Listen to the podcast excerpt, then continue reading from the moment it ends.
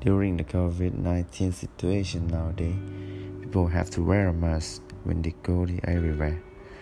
McDonald's as well.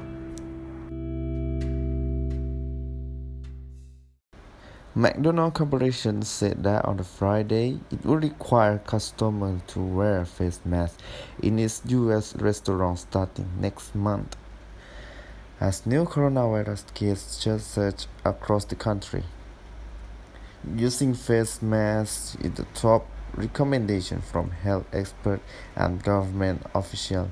They are looking to control the spread of COVID-19 pandemic, which has infected more than 4 million people in the United States. It sounds terrible in this situation right now. And the other company, including Walmart, Target Corporation, and Starbucks Corporation, they also have made masks compulsory even as Americans say divided over their imposition, with some seeing it as a violation of their constitutional right.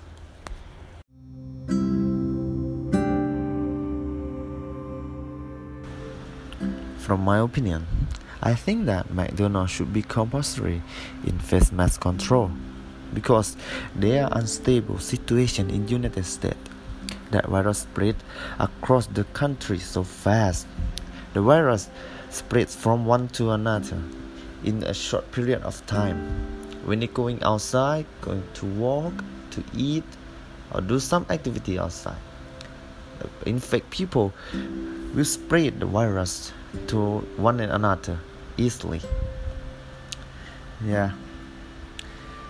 Then that is strategy to save McDonald employee life. Yeah, McDonald is the one of the most biggest fast food chain in the world.